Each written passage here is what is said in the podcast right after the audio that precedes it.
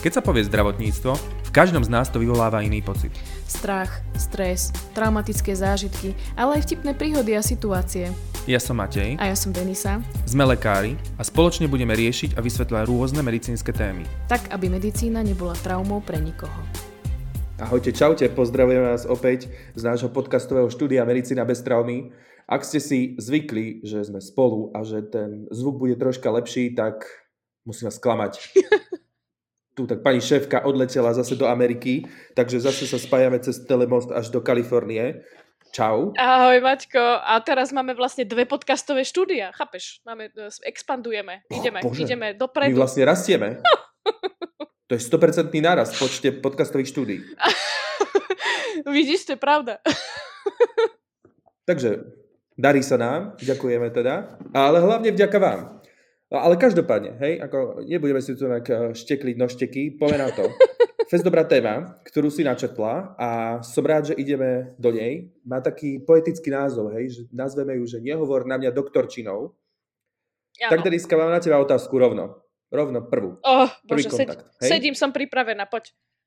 Buď. Je to akože fakt hlboká otázka. Rozprávala si sa ty dakedy s nejakým informatikom? Alebo že nadfizákom? O, áno. Uh, vieš čo, nemusíme mm-hmm. ísť ani ďaleko, že informatik... Ma, moja maminka, moja maminka ne, uh, robí niečo s peniazmi. a Ďakujeme, že si nám to presne uviedla. a s platmi a, ja, a proste, ja keď niečo chcem vysvetliť z daňového priznania alebo niečo, proste, ja som v lese. ja sa ti nečudujem. Áno, ja to mám podobne keď hoci kto na mňa hoci čím rozpráva, ale to stačí, že ideš iba si, ja neviem, na sociálku, no, alebo potrebuješ áno. zaplatiť a čo? Áno. Po prípade ideš si spraviť poistku a teraz na teba niečo rozpráva, ty na neho kúkáš, že OK. Alebo hypotéku. No a Ježiš, tak? hypotéka no, a tie to, to, percentá no. ti tam... Ja som bola u jednej poradkyne a ona vytiahla na mňa tabulu, dala fixu a začala kresliť a začala mi to vysvetľovať. Vieš, že ja som tam sedela, teraz volá, keď tie per annum čo ja za Ánum považujem niečo iné ako ona. si sa predklonila, hej? že rozmýšľam, že 1,5% Ánu, mm, OK, to je koľko? Na, Asi to rátajú inak. Prst? No. Asi 1,5. No a presne, ja viem presne, kam smeruješ, ja tomu nie, nie. Ja som sa aj snažila a to mám akože dva vysokoškolské tituly, ale bolo to dosť, je to dosť no. vždycky no. na mňa náročné. Áno. A teraz si predstav, že si nezdravotník a prídeš do nejakého zdravotníckého prostredia a oni na teba vyplývajú dačo latinsky, potom zdvihne obočie, potom dačo povie, potom niečo zašomre sestre a povie dovi. A ty že... No. takto prebieha moja bežná komunikácia na, na akúkoľvek tému týkajúcu sa matematiky, ekonómie, proste tiež iba nejaké zvuky, zvražti obočie, ale je ti blbé povedať, že nie, veď ja vám nerozumiem, že ako zase, potom sa na teba pozera tak hlúpo. Áno, ja, ja napríklad, ešte, ešte, ja dávam ešte jednu šancu, vieš, že vysvetlí mi a spýta sa, rozumieš? A ja ešte mám, tú odvahu mám, vieš, že poviem, že nie. Tak on to vysvetlí znova a potom sa spýta, rozumieš? A už ti je blbé povedať druhýkrát, že nie. Tak už povie, no. že aha, a, a rozmýšľaš, že či si podpísal dobrú hypotéku.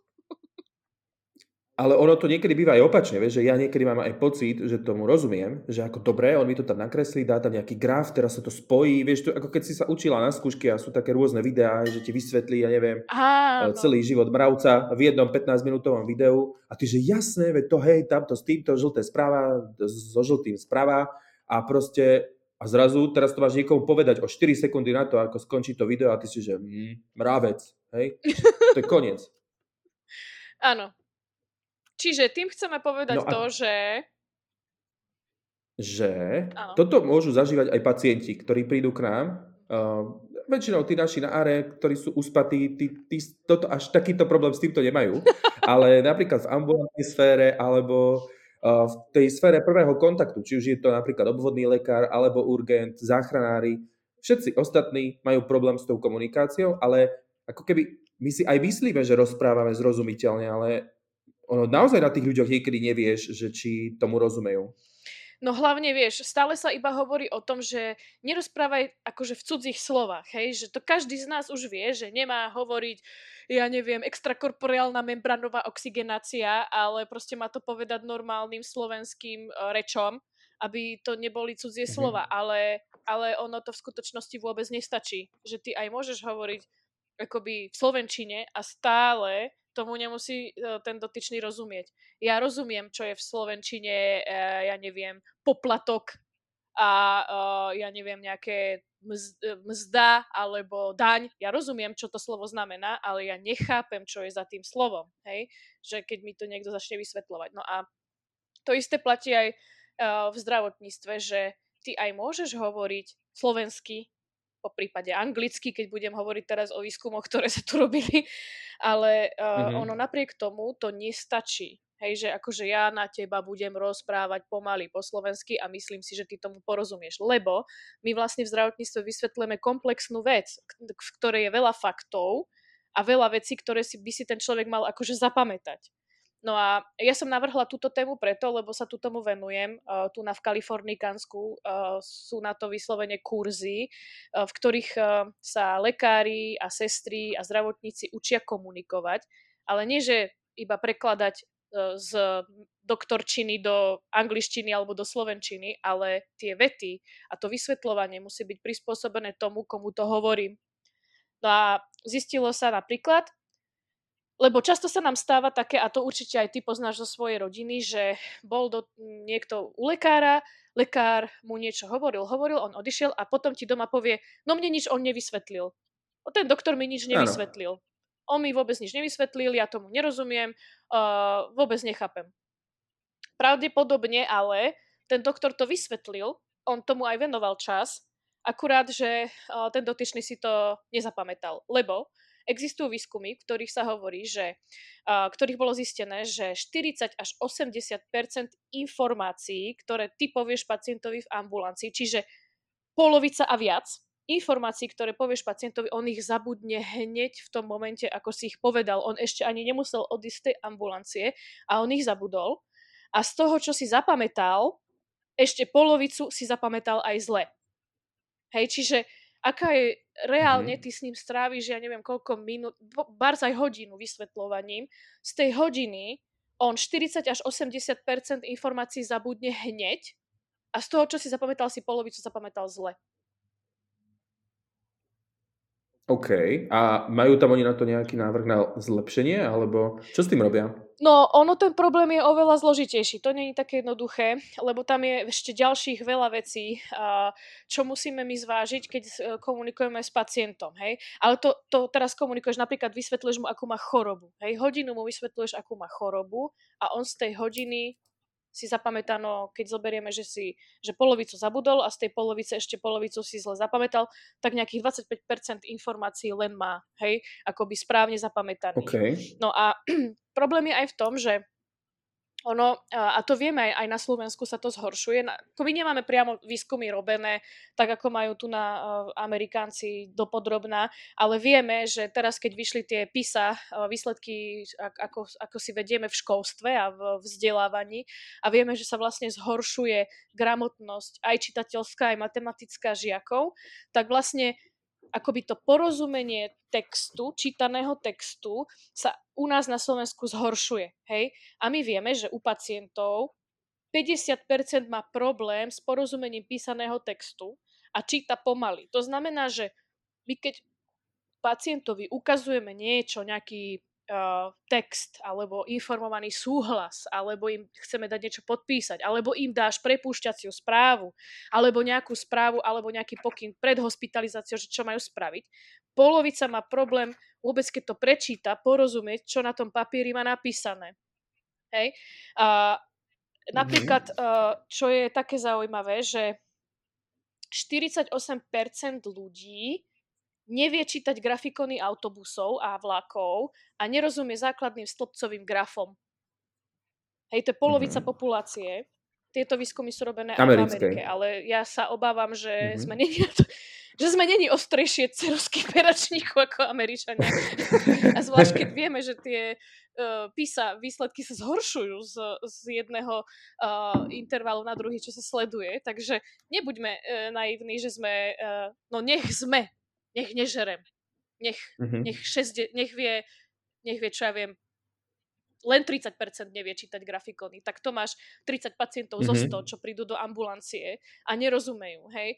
No koľko otočíme my v našich ambulanciách v Kráľovskom chlmci, čo máme naše, dve, uh, ano, otočíme ano. na každej, ja neviem, nejakých 50, tak 100, a možno nie, tak nech neviem, 70 ľudí denne, hej. Ešte keď zoberieme konzília, 100 ich urobíme denne, úplne v pohode. Tak z toho 30 ľudí mm-hmm. nepochopilo, čo si im hovoril.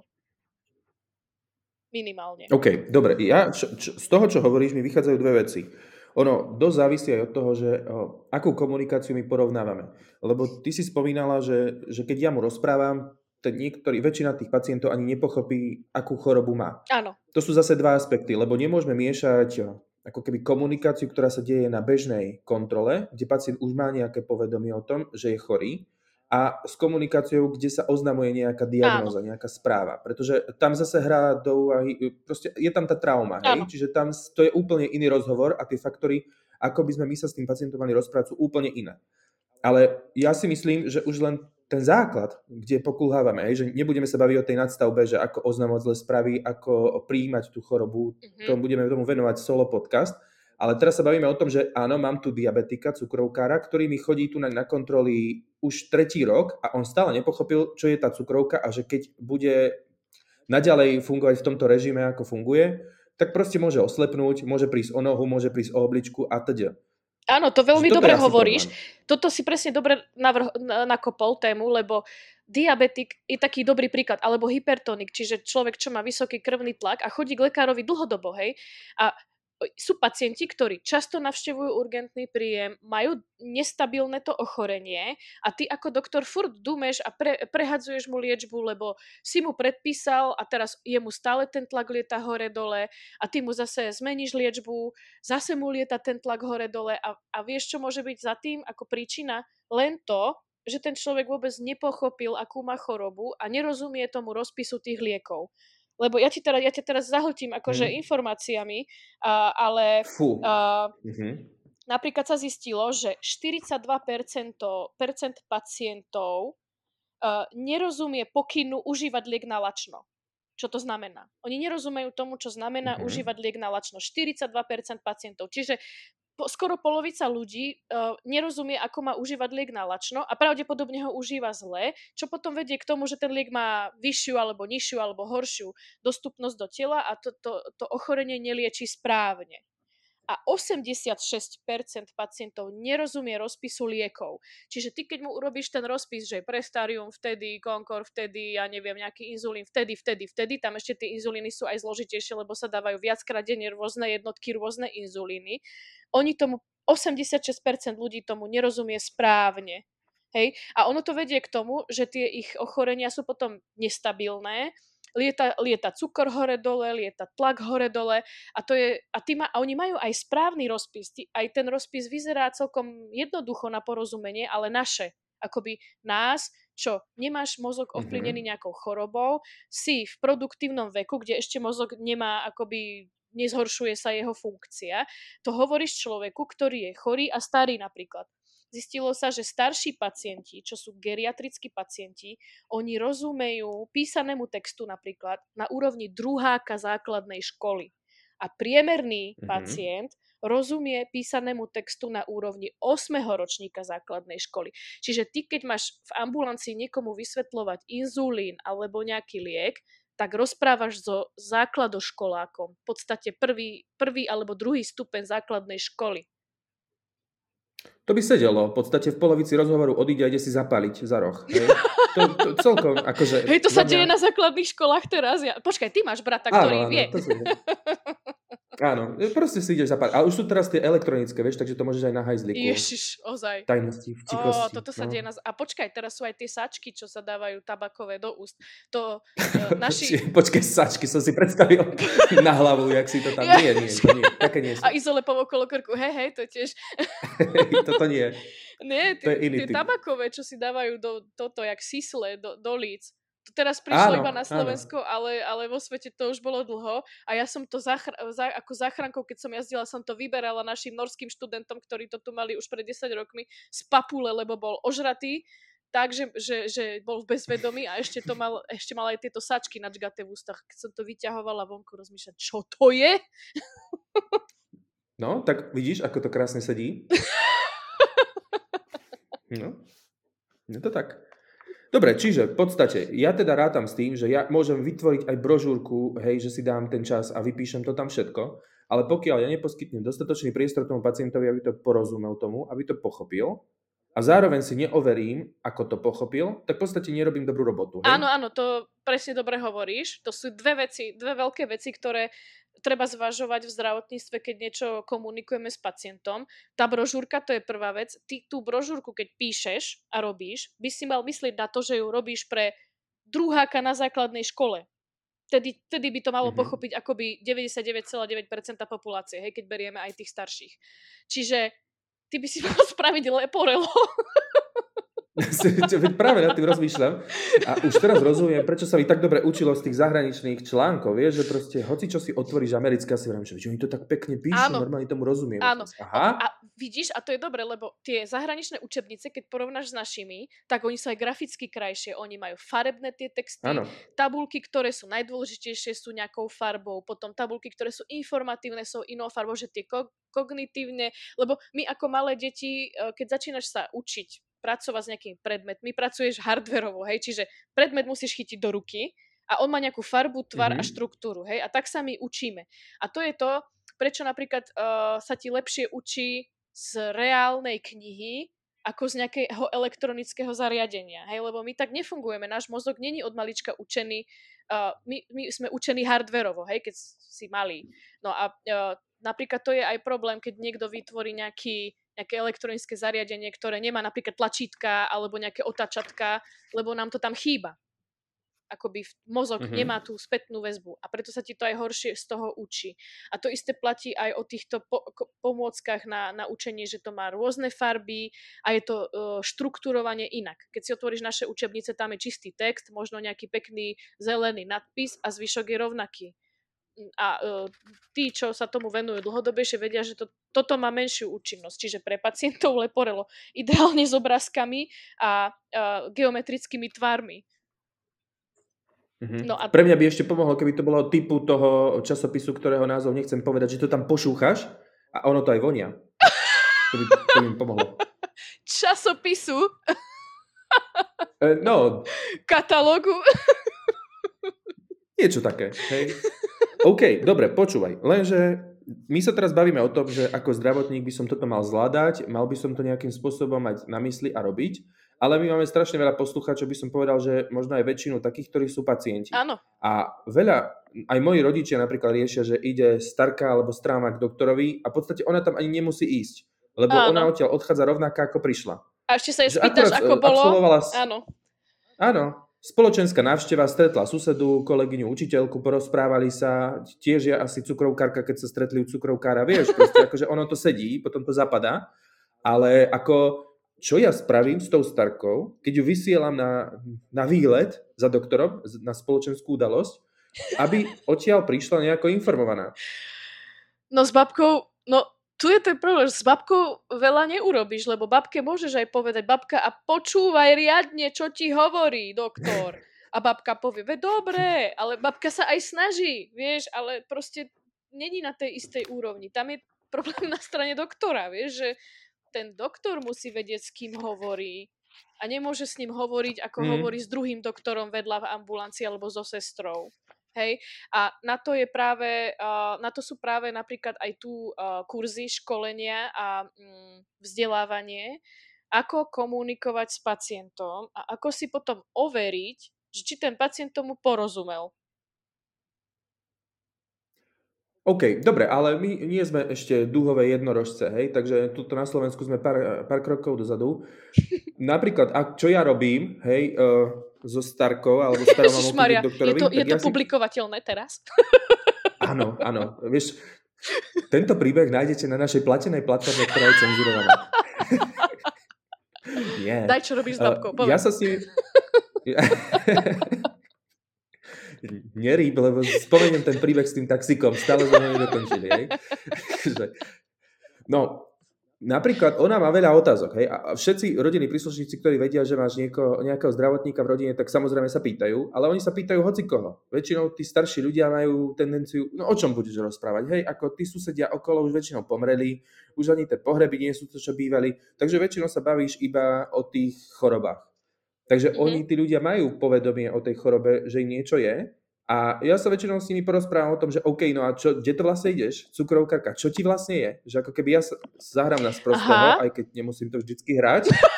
Nie vždy to hrám, hej, ale ako už sú vycvičení, tí v okolí. Že dobre, tak teda kde to ideš? Aha, ja, aha, to s cukrom, ale ty si vravela, že ti ten cukor lieta, jak to vieš? Vieš, ja sa aj to popýtam, vyslovene mm-hmm. takto na blba a ona, ona si to povie a vlastne my v rozhovore zistíme, že má veľa otázok. Uh-huh. No a ja jej poviem, chyť si pero a papier a tieto otázky si spíšeš na papier a s tými otázkami pôjdeš za doktorom. Uh-huh. No a tu prichádza uh, odpoveď jej typu, že no dobre, ale on si bude mysleť, že som sprostá. Áno.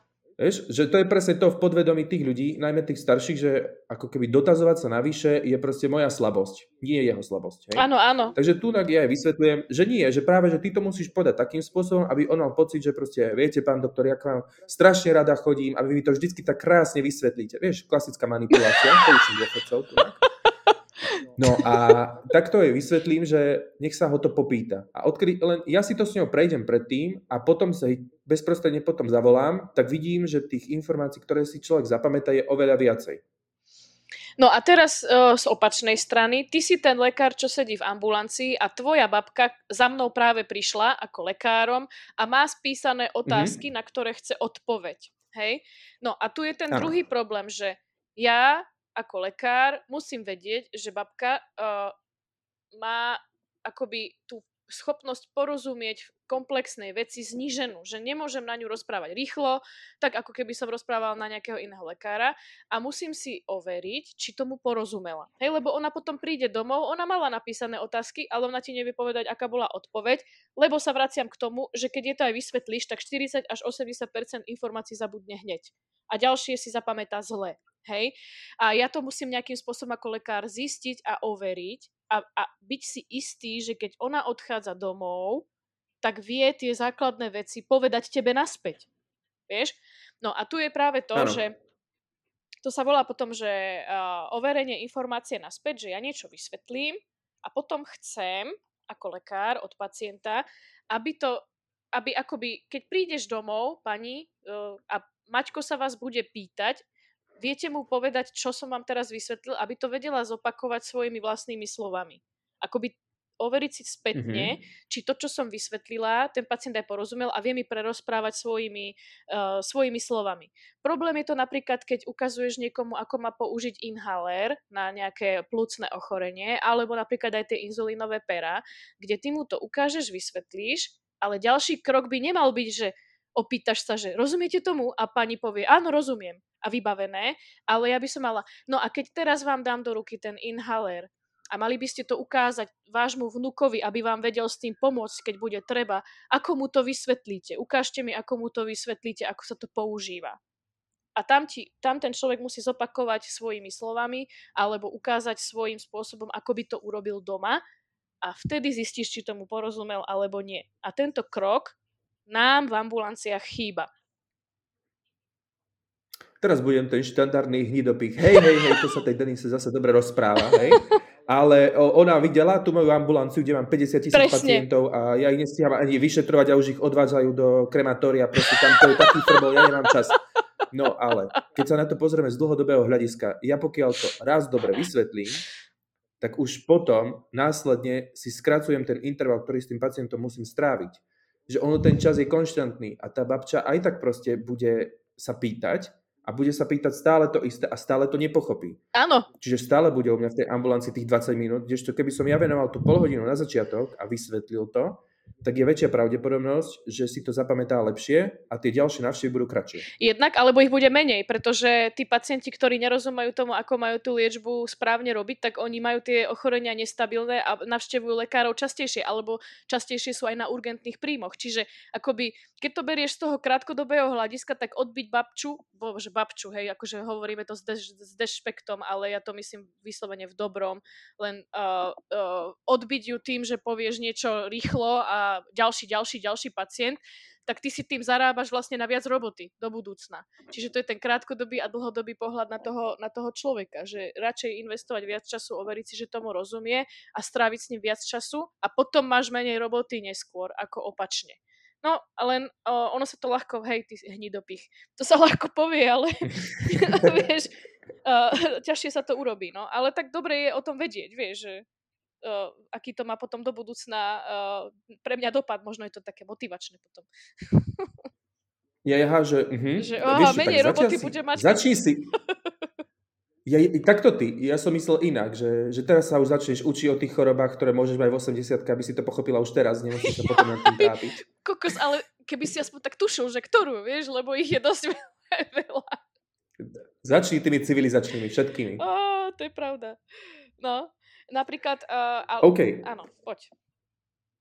Ešte mi napadá, prepáč, ti do toho skačem, uh, taký typický príklad, hej, lebo ja som robil aj s tými staršími pacientami, na kardiológii nebolo málo, s tým srdiečkom sú problémy aj vo vyššom veku, bohužiaľ aj u mladých, ale u tých starších. A mne tam veľmi pomáhalo to, že jednak to, čo sa o tom asi bavíme stále, je, že ten rozhovor doktora by nemal byť s tým pacientom len taký, že faktický, ale minimálne ten rozhovor vieš začať nejakým volá sa to, že small talk, alebo mm, nejakou tou, že troška nadhodíš nejakú tému a ty toho človeka v podstate v troch vetách dokážeš spoznať, aspoň nejako. Mm-hmm. Tým pádom ty si vieš cieľene zistiť, v akých podmienkach žije mm-hmm. a keď zistíš, že OK, stará sa o mňa dcéra, Zuzanka, ktorá má vnúčatka, ona vám to bude rozprávať celá rada, lebo proste konečne niekto počúva. Mm-hmm. A to je práve, že pre nás dôležitá informácia, že sú tam vnúčatá, ktoré hej volajú každú stredu, alebo že tam je dcéra, ktorá s ňou býva, alebo býva uh, dva bloky odtiaľ, tak sa popýtať na tých príbuzných a veľa z tých príbuzných je práve že ochotných prísť do tej nemocnice alebo do tej ambulancie a dohodnúť sa vyslovene tak, že, že nech príde a vysvetlíme to aj jej, spoločne to prejdeme a vám bude ľahšie. Áno. A veľa ľudí to chce, len im to ani nenapadne, že taká možnosť vôbec existuje. Áno, áno, v nemocnici na toto priestor celkom vidím, ale aj v tých ambulanciách, keby prišla rodina s tým uh, chorým, že by prišiel niekto ďalší, pokiaľ ten chorý uh, súhlasí s tým, že ten jeho rodinný príslušník tam bude, tak s tým vôbec nie je žiadny problém, aby lekár vysvetlil všetkým naokolo, ktorí prídu uh, s tým pacientom uh, a ten pacient chce, aby to vedeli, uh, čo má robiť, ako má robiť, aké je dávkovanie liekov, alebo kľudne aj to, ako sa ten inhaler používa, vieš, aby tomu všetci rozumeli, lebo najhoršie je, keď ten dotyčný pacient treba aj, alebo epipen, tie adrenalinové pera, hej.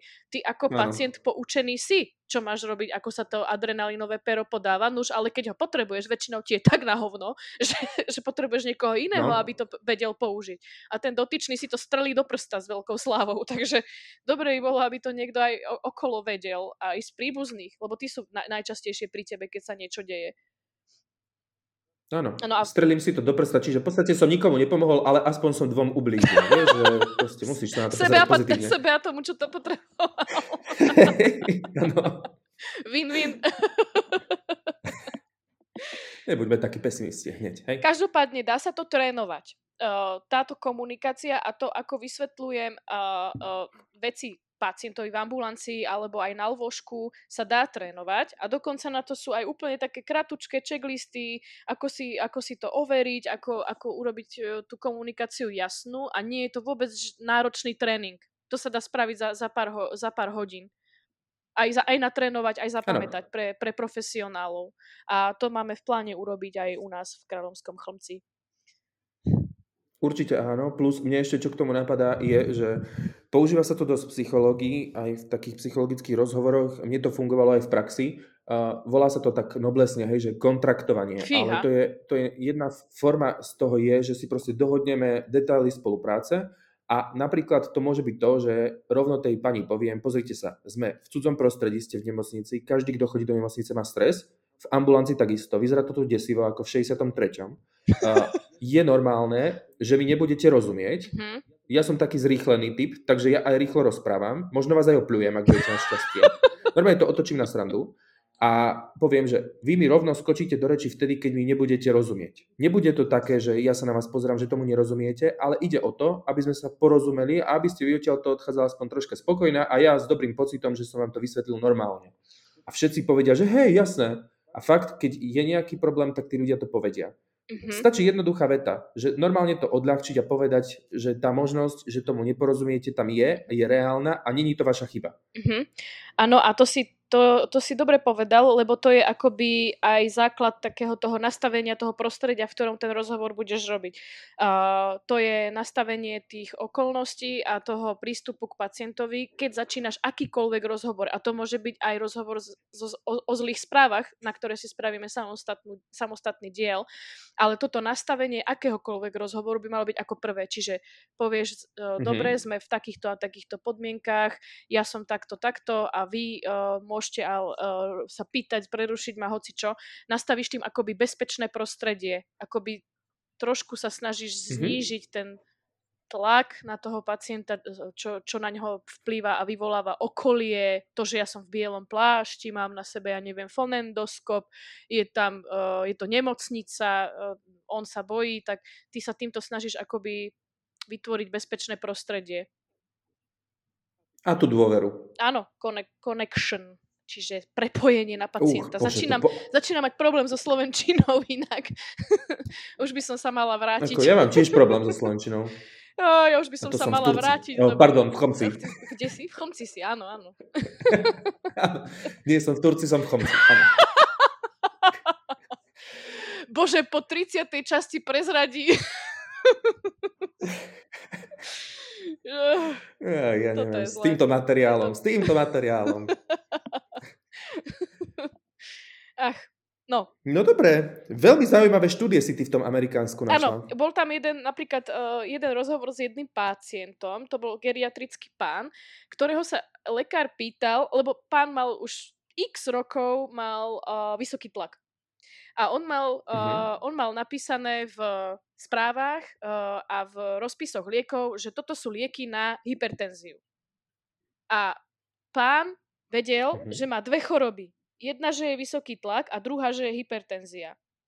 A uh, uh-huh. uh, on vôbec nechápal, že to je tá istá choroba a že tie lieky má na tú istú chorobu. On sa stále pýtal, aké sú lieky na vysoký tlak. A lekár mu stále dával odpoveď uh, a rozpis na lieky na hypertenziu. A pán si myslel, že to je nejaká uh-huh. iná choroba, ktorú má. Že má dve. Hej? Uh, čiže uh, uh-huh. aj to používanie tých akoby už aj zaužívaný, lebo hypertenzia už pomaly začína byť zaužívaný pojem, hej, že to už považuješ za bežný pojem, ale uh, sú naozaj, a, a, a hlavne on ten človek tomu aj môže rozumieť, alebo mohol rozumieť pred 10 rokmi, hej, keď tú hypertenziu za, začal mať. Vtedy ešte jeho mozog bol na tom kognitívne lepšie, ale my vieme, že po veku, vo veku 30 rokov plus, čiže od 30 rokov vyššie, začína mozog deteriorovať, zhoršovať svoje funkcie a začína akoby svojim výkonom klesať. Po 30 Maťo, my sme obaja už, vieš Ja ešte nemám 30, počkaj, ale práve nemáš... som sa zhrozil, oh, že toto je moje... Ty nemáš 30. Vlastne, hej, ty si toto je moje maximum. No ešte má, áno, v podstate ty, ešte dva roky máš na to, aby hm. si uh, niečo s tým bože, ty nemáš 30. Mm. Och, nie, nie. s kým ja pracujem? Nič, nič. So šteniatkom. bože, me, ja som úplne iná generácia. Nie, to je úplne v pohode, ty nevieš počítať, to bude ty. ty ale to, a ty vieš, počkaj, v tvojich 28, keď tvoj mozog je na top úrovni, vieš počítať? Do, dovolíš mm-hmm. si to mhm. povedať na hlas? Áno? Uh, nie. Takže po 30 Spustíme vlastne druhý podcast. Približne po 30 začína, začína klesať výkon tvojho mozgu. Hej? Čiže ty, ten pán, keď uh-huh. ten eh, vysoký tlak alebo tú hypertenziu pred 10 rokmi začal mať, on mohol rozumieť tomu, čo je hypertenzia a on sa to postupne mu z mozgu vygumovalo. Čiže ono, podľa mňa, nestačí, alebo nebude stačiť nikdy raz vysvetliť a aj, že to pochopil ten človek, lebo jemu sa zhoršujú uh, funkcie mozgu a on to postupne môže naozaj zabudnúť. Čiže nejaký refresh bude vždy treba, ale aspoň uh, uh, si overiť, že tomu rozumie naozaj aj v tom posunutom, neskoršom čase je veľmi dôležité. Ale akoby, hej, už ideme dolevo. Ja idem teda, ja už idem prudko dolevo do mojimi mozgovými funkciami. Ešte mám nejaký čas, dokážem to ešte dlho vykompenzovať a akoby, lebo ten starší mozog kompenzuje to, že už nie je taký funkčný akoby v nových veciach, kompenzuje skúsenosťami a dokáže z toho akoby stále vykrývať ten, eh, to zhoršovanie sa. Ale potom už prejdeš cez nejakú hranicu, kde už ani to nie je možné a vtedy vlastne si už až na úrovni toho druhé, uh, uh, študenta druhého ročníka základnej školy. Som smutný. Pomáhajú na to oriešky, že vraj, troška, keď ješ orechy pravidelne. Na smutok? Uh, to tiež, lebo podľa mňa poteší hocičo. na mozog. No na smutok, neviem. to by si ty skôr mohol no. vedieť. No dobre, dobre. Počúvaj. Čiže v podstate sme sa dozvedeli dve veci. Podľa mňa. Nikto nám nerozumie a sprostiem. Áno, ale podľa mňa aj na smutok, mm-hmm. aj na osprostievanie po, pomôže oriešok v čokoláde. Mm-hmm. To by mohlo pomôcť. Nie, dobre, máš pravdu. Takže záverom. Uh, my si musíme ako lekári, zdravotníci, všetci uvedomiť, že rozprávame uh, príliš komplexnú vec alebo príliš zložitú vec na to, aby bola ľahko pochopiteľná, aj keď používame slovenčinu. Že nestačí len preložiť medicínsky termín do slovenčiny a spoliehať sa na to, že ten pacient tomu porozumie. Treba myslieť na to, že čítanie textu s porozumením sa v populácii všeobecne zhoršuje a už teraz polovica ľudí aj aj dospelých, nie starých, aj normálne mladých, aj študentov sa zhoršuje a polovica nerozumie písanému textu. Čiže všetky tie prepušťacie správy, čo im dávame, všetky rozpisy liekov, čo im dávame, všetky informované súhlasy, čo im dávame, polovica ľudí nerozumie, aj keď to čítajú dokola a majú na to 10 hodín času. Treba uh, k tomu prispôsobiť našu komunikáciu treba myslieť na to, že keď hovoríme so staršími ľuďmi, tak oni rozumejú na úrovni druháka základnej školy. K tomu treba prispôsobiť aj ako vyzerajú tie rozpisy liekov, urobiť ich radšej farebné, stručné, uh, odlíšiť farebne alebo uh, geometricky uh, jednotlivé treba uh, odporúčania, čo ako kedy jesť, akej dávke. Uh, mali by sme si to trénovať a ako uh, profesionál by sme si mali overiť spätne, či ten pacient tomu porozumel, čo som mu vysvetlila. A to najlepšie tým, že babka bude vidieť, vysvetliť Maťkovi, čo má robiť, keď odíde z doktora domov, od doktora domov. A ešte pomáha, ak už ako doktor niečo vytlačím, nejakú prepušťacú správu, nedám tam zrovna Times New Roman 6, oh. lebo to neprečíta ani človek 40 nie je to ešte človek, ktorý má väčšie dioptrie. A ešte keď tá doporučenie bude, že odpor, bodka, dvojbodka, uh, pp, bodka, uh, uh, navšteva uh, pri zhoršení. Hej, že mm-hmm. ja, lebo toto je aj problém uh, forenzný, čo um, potom sa rieši v posudkoch, napríklad súdnoznaleckých, že či vôbec to doporučenie, ktoré ten lekár napísal do prepušťacej správy, je zrozumiteľné. Lebo ako niektoré tie doporučenia sú vyslovene, že štyri skratky a napísané, že pri zhoršení stavu opäť navšteva. Navšteva koho? Uh, pri akom zhoršení? Hej? Uh, mm-hmm. je, alebo že uh, odporúčam uh, navštíviť krčného hej, ako lekára, hej, že proste ťa pošle k inému. Ale on nenapíše kedy, či to je akútne a máš to riešiť teraz, alebo za dve hodiny, alebo za týždeň, alebo až keď ti bude lepšie. Hej, že proste uh, uh, toto potom vedie k tomu, že ten pacient odíde aj ohrozený na živote, lebo niečo podcení alebo nerozumie, ako, akú to má urgenciu. Áno, je to tak. Máme sa čo zlepšovať, ale zase ako povedzme si, není sme na tom až tak zle, hej. Stále sú aj Jasné. ambulancie, aj lekári, ktorí to robia a veľakrát to spraví aj sestra. Že ako Áno. tú informáciu, ktorú podá doktor, tak zopakuje ešte sestra a aj tí príbuzní sa veľakrát aktivizujú.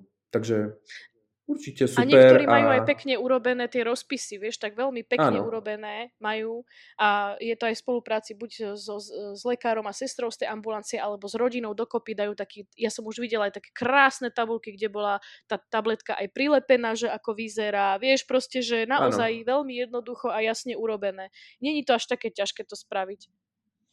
Áno.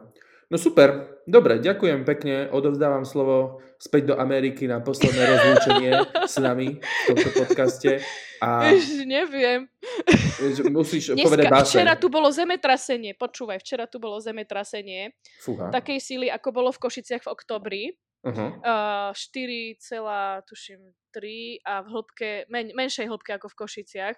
Ale tu na všetky budovy, ešte aj táto moja Unimobunka, v ktorej bývam, sú na to prispôsobené, takže tu na každý len mykol plecom. Trošku sa tie veľké budovy zakývali a všetci sú v pohode.